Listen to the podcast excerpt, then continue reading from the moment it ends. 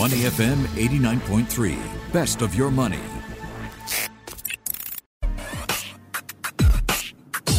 Money and Me on Your Money, only on Money FM 89.3.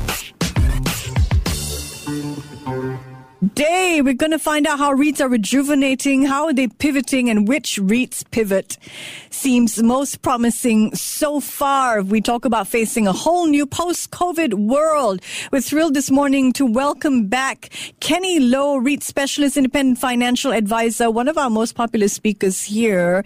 You love him, we know that. Kenny, good morning. How are you? Hey, good morning, Michelle. I'm good, thank you. So, Singapore REIT still going strong despite being within a pandemic context for two years. Are key stats: average dividend yield six percent, average ten-year total return ratio 149.5 5%. We are talking about S REITs here in Singapore. Singapore has 42 REITs and property trusts, combined $113 billion, representing some 12% of Singapore's overall listed stock. Now, we've got several different topics to get through as we approach this whole theme of which REITs pivot seems the most promising. But so I want to start actually with First REIT because we know that they've made a pivot to nursing homes, kick-started a pivot into developed markets is quite a new growth strategy for First REIT. They have four strategic pillars uh, to diversify into developed markets, strengthen capital structure, reshape the portfolio for capital efficient growth, but also to pivot on rising mega trends. And we know that the aging population is huge over in Japan. And so First REIT making its maiden entry into the Japanese nursing home by acquiring 12 nursing homes at a purchase price of some $291 million. What do you think of the pivot? Is it worth getting excited about? Yeah, I, I'm pretty excited with this new strategy. And in general, the market also excited about it. If you compare to the share price, the share price will not lie. The First REIT has bottomed at a 20 cent uh, beginning of the year, now at the present moment trading about 30 cents, which is a 50% increase in terms of share price. And the new strategy is pretty refreshing because now they are reducing the reliance on the Indonesia uh, hospital and also diversified to the uh, developed market. Japan will be the first one. If you read in detail on their growth strategy, they are also looking at the Europe nursing home or hospital sector and also Australia. So, so it's pretty exciting in terms of the growth strategy. And at the same time, by acquiring the Japanese nursing home, at the same time also reduce their dependency on the Indonesian rupiah. That will provide a natural currency hedge. Because if you know that when the developed market is, is doing well, probably the emerging market currency will not do well, and vice versa. So balancing the currency portfolio, the income portfolio, will really stabilize the income uh, moving forward. All right, let's take a look now at CapitaLand. in the news recently. The Business Times had a great opinion piece on CapitaLand. It says in order to grow in multiples, CapitaLand needs to pull a rabbit out of the hat. So, uh, you know, really work its magic almost. It's been trading at a significant discount to book value. And in an exercise earlier this year that saw its property development business going private, while its real estate investment management activities and lodging business remain in the public market under an entity called CLI. Just background for you. So, do you think CapitaLand needs to do more in order to grow? Yes, I 100% agree to what uh, Business Times say. Because if you look at the recent acquisition on the Australia office, basically I don't really pay attention to it because it, mm. this is another meh recommendation. Ah. right? Compared to what are the things going on now, you see that there are so many interesting M&A going on. I just give you a few examples. Okay. It is only a short few uh, period of time. For example, First REIT, okay, Japanese nursing home that you provide another uh, healthcare place in Singapore beside the Parkway Life. At least we have a second choice now. Right. Because Parkway Life, in terms of the valuation, in terms of the yield, is not nothing interesting. So that will give us another interesting option in the healthcare sector, First REIT. And we have the ESR and Airlock M&A. That will create the new economy logistics in Asia Pac play. That is also exciting. It's a new growth area. The third one, we are seeing that digital core DC new economy asset class. Right. Daiwa Logistic Trust, New Economy Japan Logistics, and Keppel DC have a first acquisition of a data center in China, Guangzhou. MIT, now they have already increased the exposure of 53% to the data center. They are really restructuring the portfolio to, to become a data center play. MLT, as aggressive as for this year, you can see that every now and then they are doing the acquisition in the new logistics in the portfolio. Ascott have another new asset class, student accommodation. This is something new in Singapore. We never had it before. Mm. So there are so many exciting uh, growth prospects and, and make the, the Singapore REIT uh, getting excited again. But you compare to CICT or uh, another office, another Australia place, nothing special. Actually, I would like to see that they can make it more interesting mm-hmm. because if you just explain CICT to the global investor, they don't have any iconic property that people will wow. CICT is another normal REIT. It's one of the biggest REIT in Singapore, but they don't have iconic. That's why I would like to see that if they are able to inject Jewel, Changi, which is iconic, or ION Orchard into the portfolio moving forward, that maybe you create some excitement. Fantastic overview of the sort of mergers and acquisitions that are exciting and a suggestion there as well. Let me be devil's advocate and ask you, what do you think of the idea of CICT considering another merger, perhaps with Ascendas REIT? I mean, is this going to provide the sort of reduced exposure to the retail property sector and perhaps uh, lead to stronger market valuations? All hypothetical, but what do you think of that? I think the strategy is very, very different. Uh, Ascendas is really into the industrial and also the business park. I don't see there are a lot of synergy there, right? And it may confuse all the investors. It, it can become bigger, mm-hmm. confused. Because if you compare to Mapletree uh, investment, all the Mapletree related, that kind of REIT, they have very distinct uh, investment mandate for each of them, very clear cut. But in terms of the Ascendas and also CapitaLand, they are not so clear cut. There are some blind blurring in terms of acquisition strategy.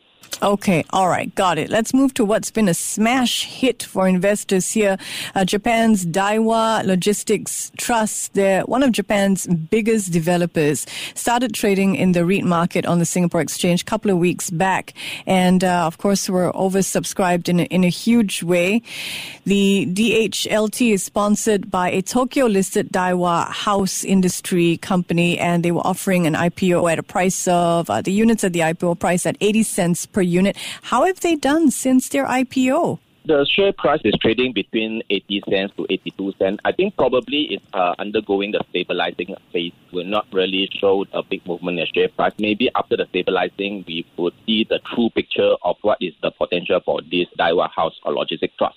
But all in all, a snapshot, I like this REIT because that will also give us another alternative to the current logistic we have. Mm. For example, Airlock, ARA Logos, a logistic trust. We also have a Mapletree, a logistic trust. We have another new type of asset class in Japan. And if you compare to the property itself, Daiwa DHLT, they have a pretty new type of property. If you look at the portfolio age itself, it's 3.7 years.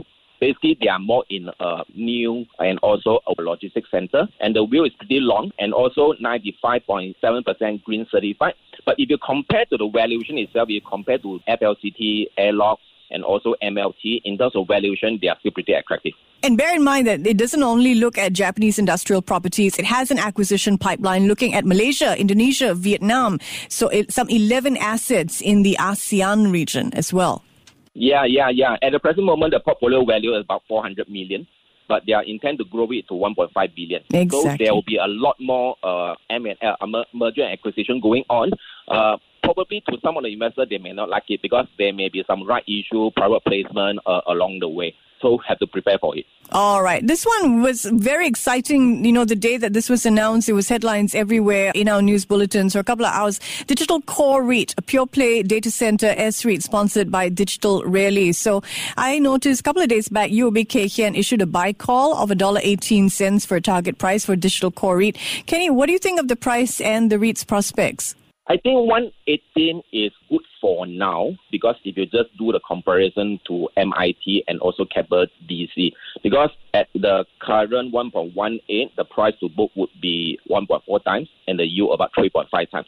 But moving forward, in order for them to trade at a higher price, they have to go for more acquisition to really boost up the yield because 3.4% versus a Keppel data center about 4.11, there's still some gap. But if you compare to the sponsor, Digital Realty, which is traded in the New York Stock Exchange, the current price book is about 2.86 times and a yield of 2.78 times.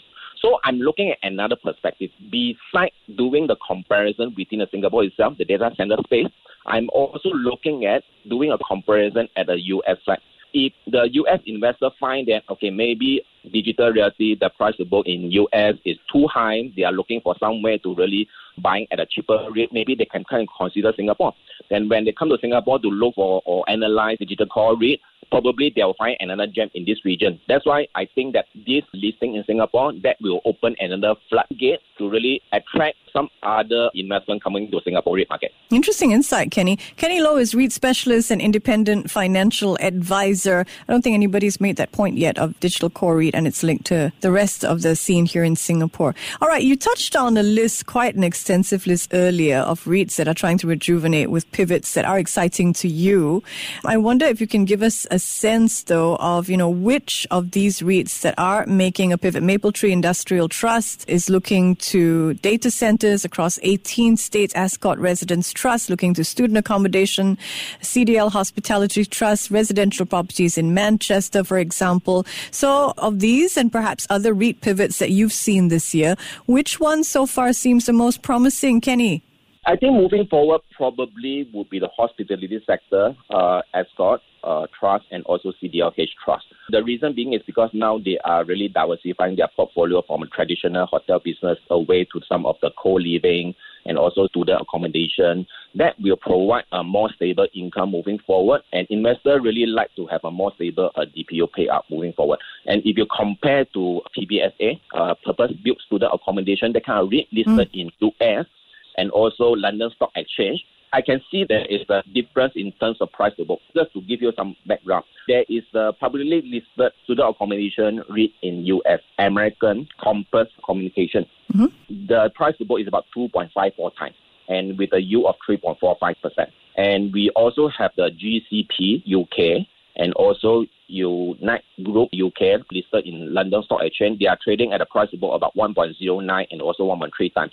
And while our CDL and also Ascott, they are trading at a price of 0.8 something times. It mm. is undervalued right? Immediately, if they are able to inject this kind of portfolio, I think there will be a re-rating in terms of price to book moving forward. That will really give upside potential in terms of share price on top of the dividend, uh, more stable dividend they are getting in future. Absolutely fantastic. Kenny, thank you for your insights. Kenny Loh is REIT specialist, independent financial advisor, joining us this morning in Money and Me. I'm Michelle Martin. Great to have your company. Before acting on the information on Money FM, please consider if it's suitable for your own investment objectives, financial situation, and risk tolerance. To listen to more great interviews, download our podcasts at moneyfm893.sg or download our audio app. That's A W E D I O. Available on Google Play or the App Store.